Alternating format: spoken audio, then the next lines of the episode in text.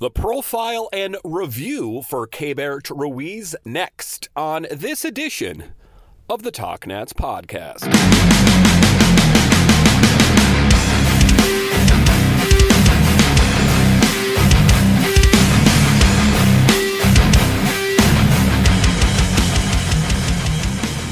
Hello and welcome in to this edition of the Talk Nats podcast, part of the Believe Podcast Network simulcast on the Believe in Nationals podcast feed. I'm so glad you decided to join me today.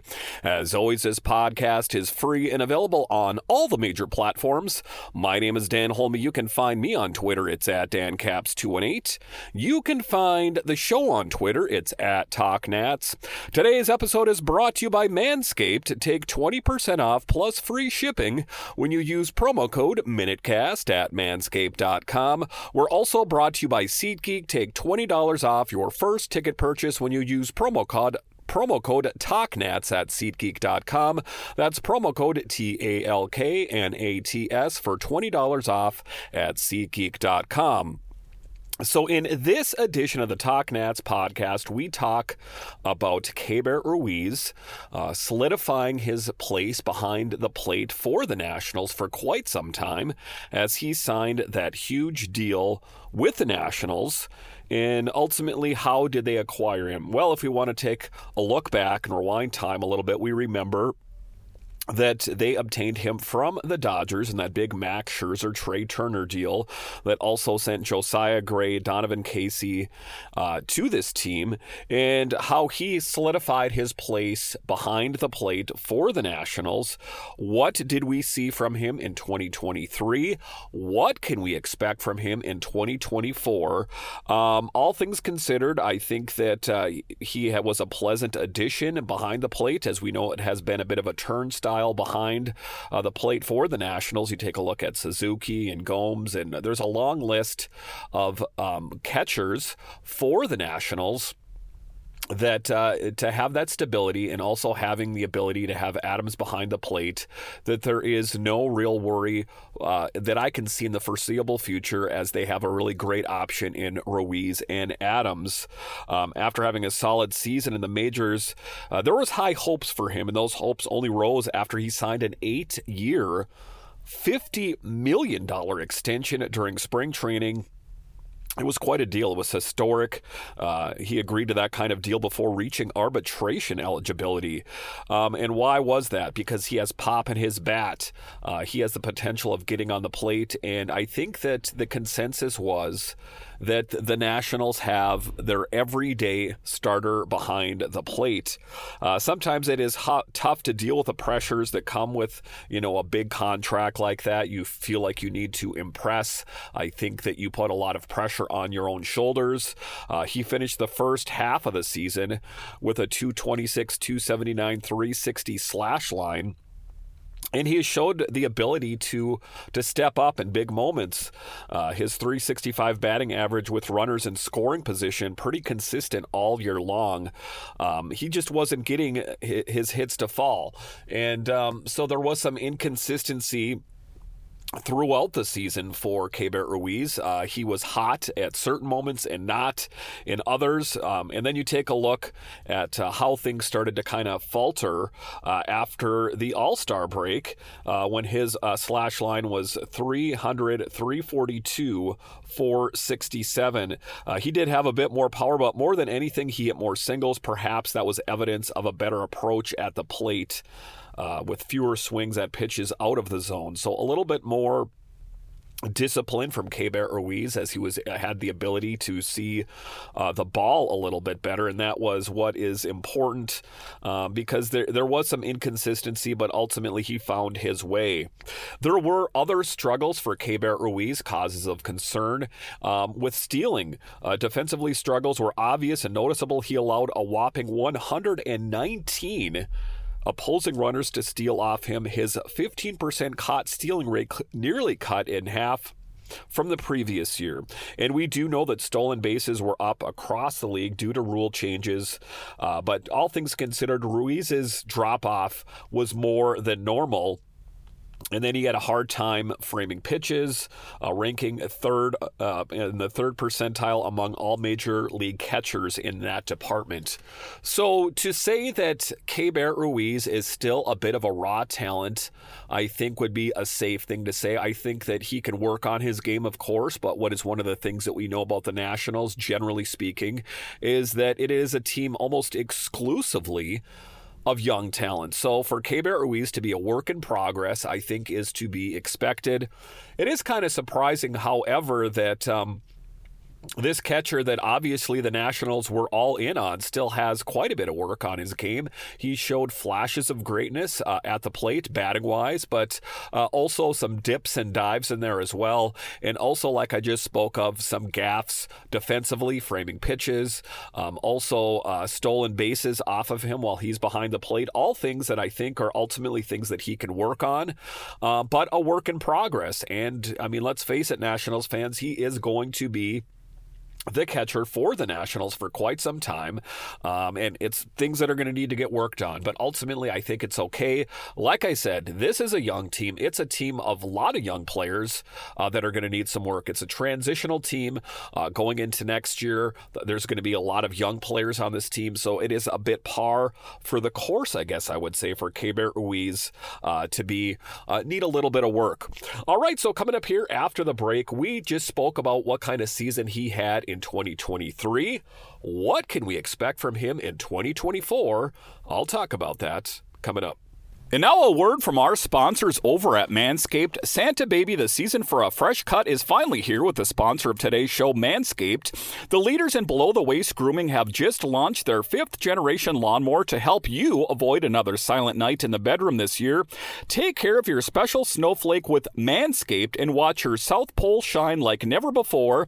Get the best stocking stuffer all by going to manscaped.com and using promo code MINUTECAST for 20% off plus plus free shipping, Mrs. Claus will thank you. What could be better than giving the gift of good hygiene and a few laughs? Starting with the Lawnmower 5.0 Ultra, this is the crown jewel of the holidays and dare I say the best trimmer of all time. The electric razor's advanced skin safe technology is a lifesaver and known for reducing nicks and cuts on his Santa sack. The fun doesn't stop there. Anybody in the family have too much scruff? Look no further than Manscaped's Beard Hedger Pro Kit and the Handyman electric face shaver for all his facial hair needs.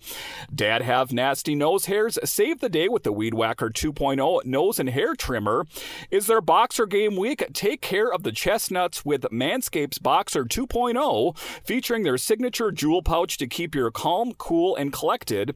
Have have their nails seen better days? Manscaped has you covered with their new Shears 3.0 nail groomer kit. Get 20% off and free shipping with promo code MINUTECAST at manscaped.com. That's 20% off with free shipping at manscaped.com and use promo code M I N U T E C A S T. Say ho ho ho to well groomed mistletoe with Manscaped.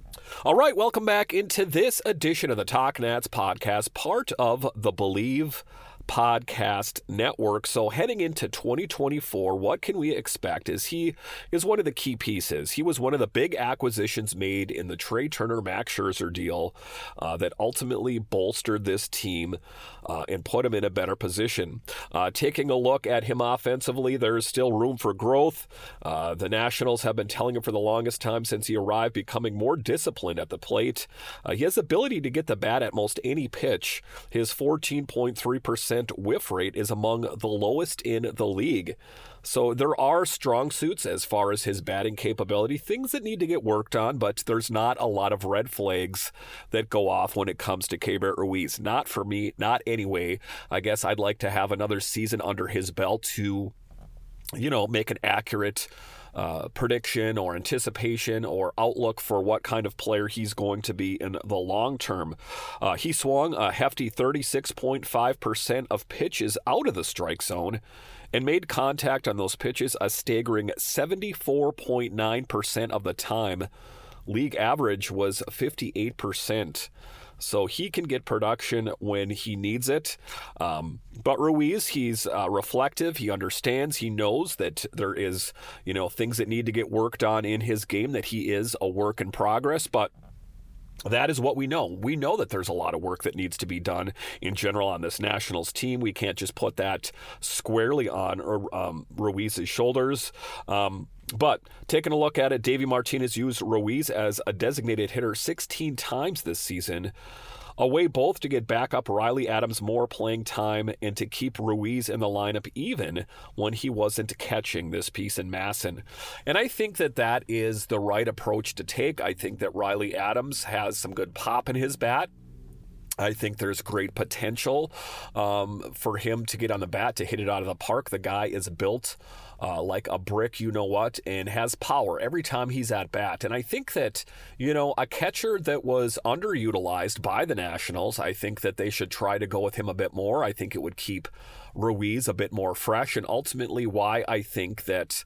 Um, why I think that he was used as a designated hitter more, uh, just so that he can get his, you know, keep his bat fresh, but take the pressures off of his knees and his back. As we know, catchers, historically speaking, have horrible knees and are not the most fleet of foot, shall we say.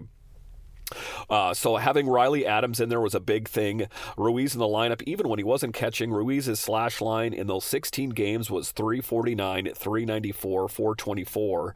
Uh, so it just to summarize it, he fared much better when he was able to focus solely on his offensive game. I think that to a certain extent, he probably got a bit rattled when guys were stealing off of him, and you know maybe he wasn't framing uh, the pitches up the, the proper way. Listen, framing pitches is an art form. Some of the best of the best. If you watch highlights, and especially it's noticeable in slow mo replays.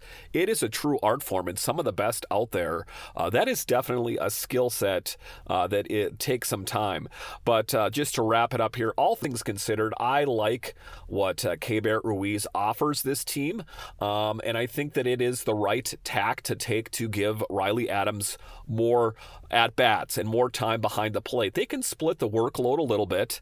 Um, and I think that that would be the right thing to do going forward. We want to keep K. Keibert Ruiz fresh. We want to optimize uh, the bat power that uh, Adams has behind, you know, his bat power at uh, behind the plate um, when he's hitting and also catching. Uh, just a really great uh, one-two punch for the Nationals. I look to see more of that. Um, and good, you know, one of the things I spoke of to start off the show was stability. Uh, it was a turnstile for the longest time behind the plate to finally have, you know, at least for right now, as I record this in December, really great, a great one and two punch option behind the plate for the Nationals that hopefully, you know, save, you know, there's not some major injury that that is not going to be a cause of concern. Lord knows there's a lot of question marks around the diamond in the outfield about who is going to shake out at those positions. We take a look at third base, we take a look at second, first. Uh, and then the outfield, you know, the fresh troops, the young prospects will be coming in time. Patience, patience is what I would preach to Nationals fans as this season might not be one for the Bucks, but it was a season that showed improvement over the previous year, and I expect there to be more progress this coming season. Listen, I want to thank you for joining me on this edition of the Talk Nats podcast, part of the Believe Podcast Network and TalkNats.com. It, nothing more uh, than I love than talking baseball, even in the off season. Yes, we're talking Nationals baseball right around Christmas time. I hope everyone's having a very uh, happy, happy holidays this time of season, and I hope you're all getting excited about uh, spring training that is right around the corner. All right, once again, I want to thank you for joining me on this edition of the Talk Nats podcast, and I'll talk to you again next time. You know, when you're listening to a true crime story that has an unbelievable plot twist that makes you stop in your tracks? That's what our podcast, People Are the Worst, brings you with each episode. I'm Rachel. And I'm Rebecca. We're identical twins who love true crime cases that make you say, didn't see that coming, and we hate the people responsible for them. Listen to People Are the Worst now on Apple, Spotify, or wherever you get your podcasts.